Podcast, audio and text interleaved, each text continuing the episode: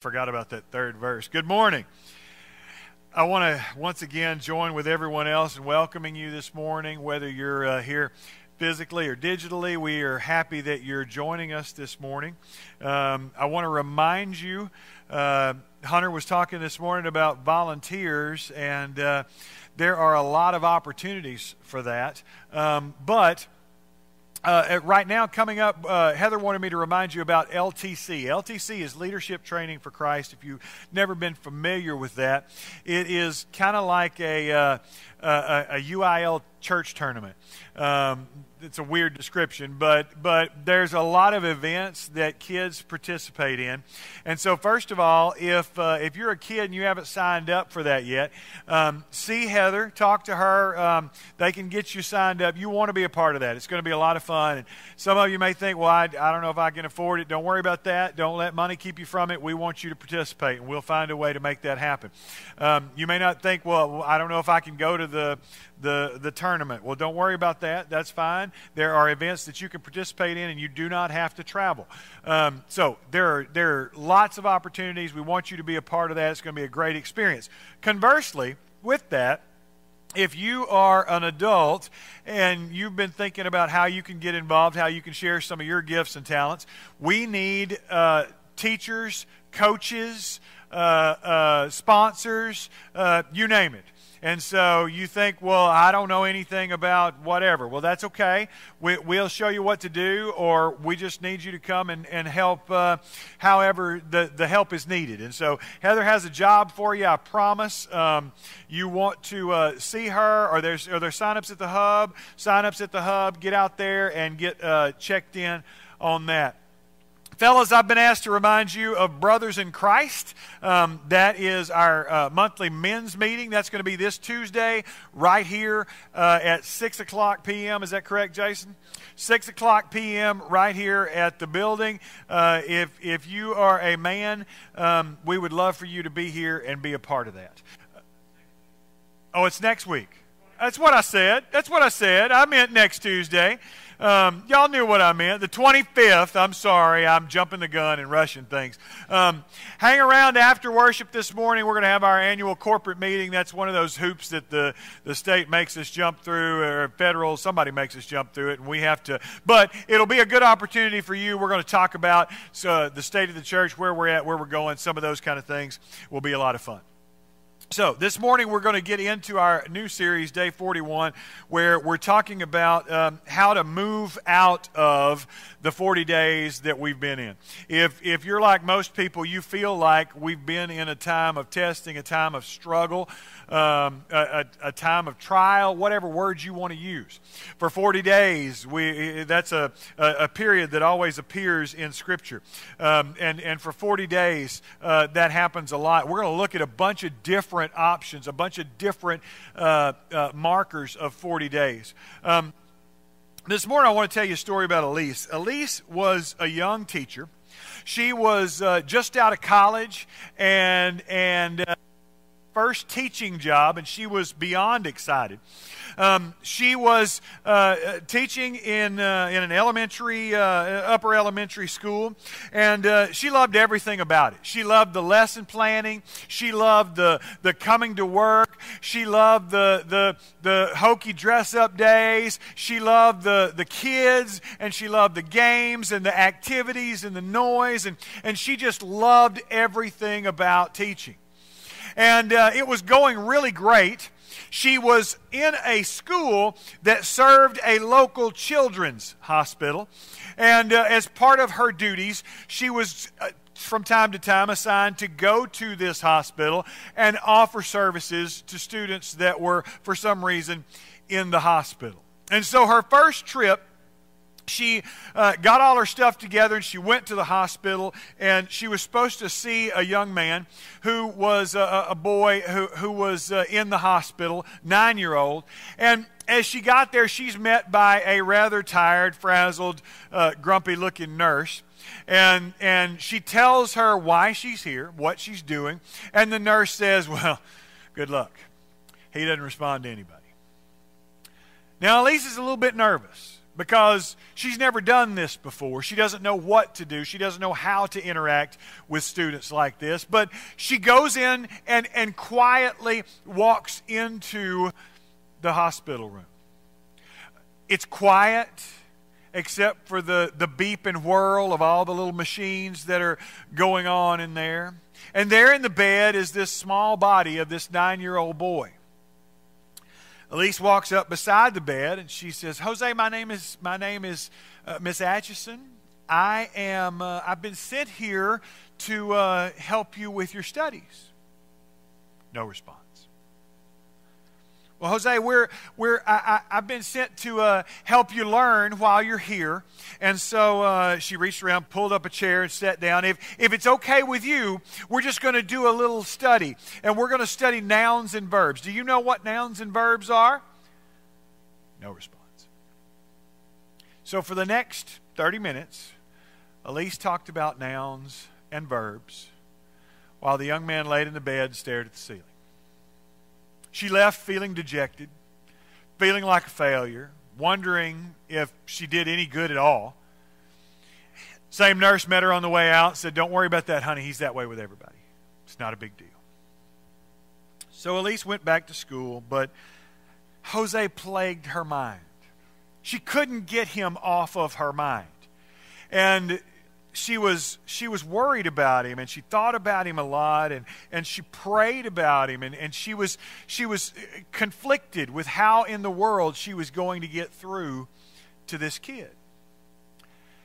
A week later, she was supposed to go back, and as she walked into the hospital, she was once again met with the same nurse, except this time her eyes were wide in astonishment. She was excited, and she said, I don't know what you did. And Elise says, I, I, I don't know what I did either. She says, Well, ever since you came last week, this kid is totally different. What did you do? And she said, I did nothing. I did a lesson. He stared at the ceiling. I don't think I did anything. She walked into the hospital room, and there, sitting in the bed, was Jose playing on an iPad while SpongeBob played on the TV, and the, the, the blink and whirl of all the monitors was, was drowned out by his laughter. Different kid.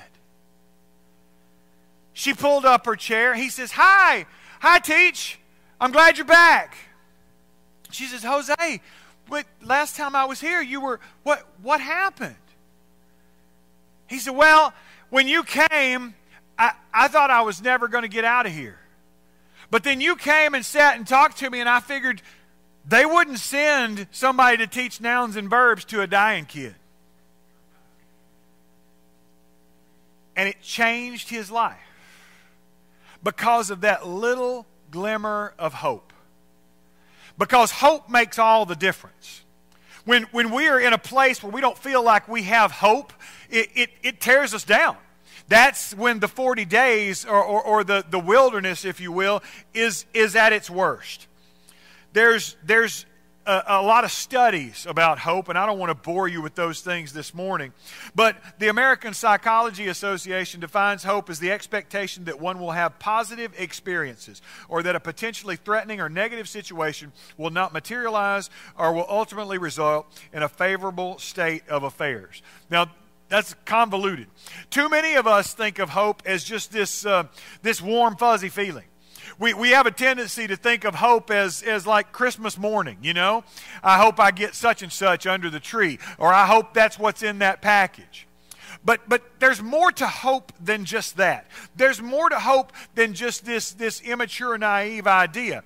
It, hope, hope for a lot of us is still stuck there, that it's fleeting that it's, it's, it's, it's, uh, it's here and then it's gone.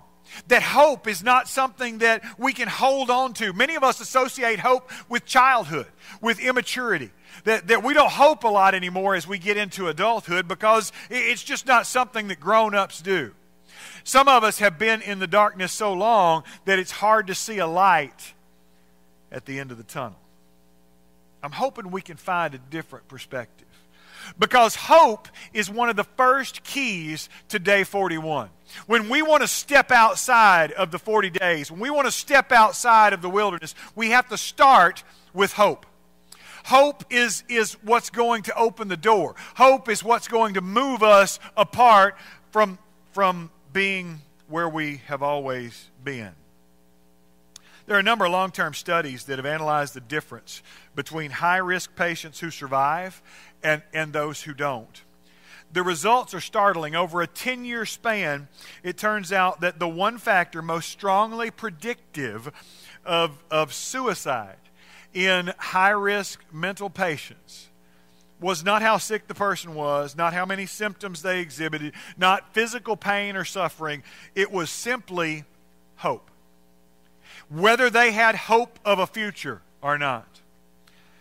The, the man without hope, the woman without hope, is the likeliest candidate. See, we can't live without hope there have been a great deal of studies about hope and its effects. And in, in, one study, the finding shows that hope leads to everything from better performance in school to more success in the workplace to greater overall happiness. And it makes sense. When we're excited, when we think that things are going to get better, we act different. We respond different. When we're excited about what's next, we invest more in our daily lives and, and we see beyond the current challenges that we're mired in. If you have your Bibles this morning, I want you to turn to Mark chapter 5 because we're going to read uh, and look at a, a brief story that's all about hope. Mark chapter 5, we're going to start with verse 25. And a woman was there who had been subject to bleeding for 12 years. She had suffered a great deal under the care of many doctors and had spent all she had. Yet instead of getting better, she grew worse. When she heard about Jesus, she came up behind him in the crowd and touched his cloak because she thought, if I just touch his clothes, I will be healed. We've all heard this story before. Most of us have heard this story before. Legend calls her Veronica, but the Bible doesn't really tell us what her name is. We don't know that for a fact. In fact, in fact, she is more described by her ailment than she is by her identity because that's at this point where her identity is. She is known by her sickness. She is forever the woman with the issue of blood. She doesn't have a name because that is her identity. And in that culture, that would have been her identity her misery, her separation, her suffering. She'd been hemorrhaging from someplace in her body for 12 years. 12 years of being exhausted, of being barely able to function, of being frail, emaciated, and anemic. This disease, or a curse as I'm sure she saw it, not only plagued her body for 12 years, it would permeate every facet of her life. According to Levitical law, this woman was considered unclean because of the issue of blood. Anything or anything anything or anyone that she touched would also be considered unclean. Therefore, in a small community, in a small village, you can imagine how she was treated. She was ostracized. She was pushed aside because anyone she came into contact with, direct contact, would cause them to be ceremonially unclean. She couldn't mingle with people in public lest she would cause them to be unclean. She couldn't go to the women's court of the temple because she was ceremonially unclean. She couldn't worship God in public in the temple because she was ceremonially unclean. She couldn't get married because she would defile her husband. In fact, if she had been married, her husband would have been forced to divorce her. If she had children, she would be separated from those children because the blood would make them unclean. She couldn't work because anything she touched would be now considered unclean. So you can see the place that she's at in her life. Can you imagine something so overwhelming that it separates you from your family, your friends, your community, and even your God? That's where she lives. reduced to begging for crumbs on the fringes of society with the lepers because that's the only place she could have been. The Bible says that she suffered under the care of many doctors. The Talmud gives around 11 cures for a bleeding disease. Now, we won't go into all of them, but some of them include take three pints of Persian onions, boil them in wine, and give this to her to drink while saying, Arise from your flux. If that doesn't cure her, she's to hold a glass of wine in her right hand and let someone come behind her and frighten her, saying, Arise from your flux. I'm not making this up. If that doesn't work, she's to carry the ashes of an ostrich egg in a linen bag in summer and a cotton bag in the winter. And if that doesn't work, you should dig seven trenches and in each burn some cuttings of a vine. And as it burns, have her sit atop each trench with a cup of wine in each hand and, and, and, uh, someone say to her, Arise from your flux, while she breathes in the, the burning smoke we could go on and on and on. There's grasshopper eggs. There's carrying around the tooth of a fox. There's carrying a corn cob from the dung of a white female donkey. I'm not making this up. You can imagine now what Mark's talking about as she had suffered under the hands of many doctors, and she's only getting worse. She spent all the money she had, so she has nothing. She's a beggar. Her sickness has named her, dominated her, and consumed her. She lives in a place with no future and no hope. And then she hears about Jesus. It, if you look at the passage again, you can almost see the hope in verse 27. When she heard about Jesus, she came up behind him in the crowd and touched his cloak because she thought, if I just touch his clothes, I'll be healed. That moment that moment of faith, that, that, that moment where, where faith creates hope. She'd been living in a place where there was no future, there was no hope, there was no end in sight, there was no healing, no hope of healing, no nothing. And then she heard about Jesus and everything changed because there was a glimmer of hope. See, that moment that moment when faith creates hope is what I'm calling day 41. That's the moment when we realize that maybe there is hope. Maybe there's some way out of this. Maybe there's some light at the end of the tunnel. Maybe there is something in the future. For this woman, when she heard about Jesus, that was her day 41 that day that we encounter Veronica and or whatever her name was and and she is at a breaking point. She's without hope and therefore she's without anything to lose. She has this crazy thought that finds its way in her head. If i just touch his garment i'll be made whole. Now y'all that's crazy that's crazy because there's no magic cloaks that heal people. It doesn't happen. And she gets this crazy idea in her head if I just touch his cloak, I'm going to be healed. Now, I don't know where she got that crazy idea, but it's crazy. Crazy because there's a crowd huddled around him. See, if she acts on this crazy idea, she has to go out in public. She has to push through and touch people. And you know what happens if a woman with an issue of blood touches righteous people? Well, according to Levitical law, they're supposed to throw rocks at her until she dies. So, this is not just some woman reaching out. This is her risking everything. This is her putting it all on the line because of Jesus. If I just touch his cloak, maybe I'll be healed. That's a crazy thought. And I submit to you this morning that those kind of crazy thoughts are not always desperation. Sometimes those crazy thoughts are the work of the Holy Spirit on your heart. And when we hear those crazy thoughts, they're easy to dismiss. It's easy to brush them aside and forget that they're there because they're crazy. And, and we don't want to think about them because they're crazy, because they involve some kind of huge risk. Think about the crazy ideas build a giant boat and put animals on it. That's not crazy at all.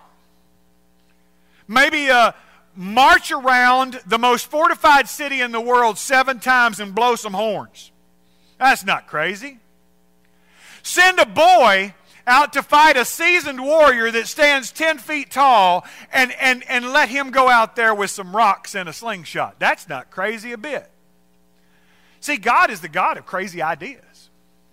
Everywhere in Scripture, there, uh, the prophet says, douse the altar with more water. Put more water on it because I'm going to set it on fire. God, it's crazy. But God is the God of crazy ideas. This morning, you may have a crazy idea. There may be a crazy idea that God has put in your head that, that I, I should go ask for prayer. Or maybe you've got this idea from, from what Mark said earlier I need to reconcile with so and so. And, and those crazy ideas are easy to dismiss. And, and, and you say, well, it's, it's time for me to forgive this. And, and your mind is saying, well, that's crazy. Or, or you think, maybe I need to confess these burdens that I've been carrying around. And your mind says, no, that's crazy. But, but I'm telling you, those crazy ideas, those crazy thoughts are a lot of times the voice of God. It's easy to dismiss them because they require, they, they require a lot of risk. It's easy to look at the throng of righteous people and think, I'll never fit in with that. I don't need to go through that. I don't need to go in with those people. I can't touch those people. I've got to stay out. I've got to stay away. She pushes through the crowd, and in one desperate lunge, she reaches out and she grabs the hem of Jesus' garment. The root word here is hapto, which means to cling to. She doesn't just touch it, she grabs a hold of it. She dives through the crowd, grabs a hold of Jesus, and something miraculous happens. I don't know how it worked. The Bible doesn't tell us, but she knows immediately that she's better. And he knows that something happened. For the first time in 12 years, she feels whole. She feels healthy. She feels complete. She doesn't feel as if life is seeping out of her body like she's felt every day for the last 12 years. Her hemorrhage has stopped and she knows it. And then she hears this exchange. Jesus says, Who touched me? Verse 31 you see the people crowding against you, his disciples answered, and yet you can ask, Who touched me? Or as the teenagers would say, Seriously? For real? You see all these people and you're asking, everybody's touching you, dude. What's wrong with you? But Jesus is not distracted. He stops what he's doing. He stops where he's going. He's on his way, by the way, to help a very important religious leader with his dying daughter. But he stops. He stops what he's doing because he's looking for who touched me. And then he finds her. She's braced. She's waiting for it. She knows it's coming. Because religious leaders have not been kind to her.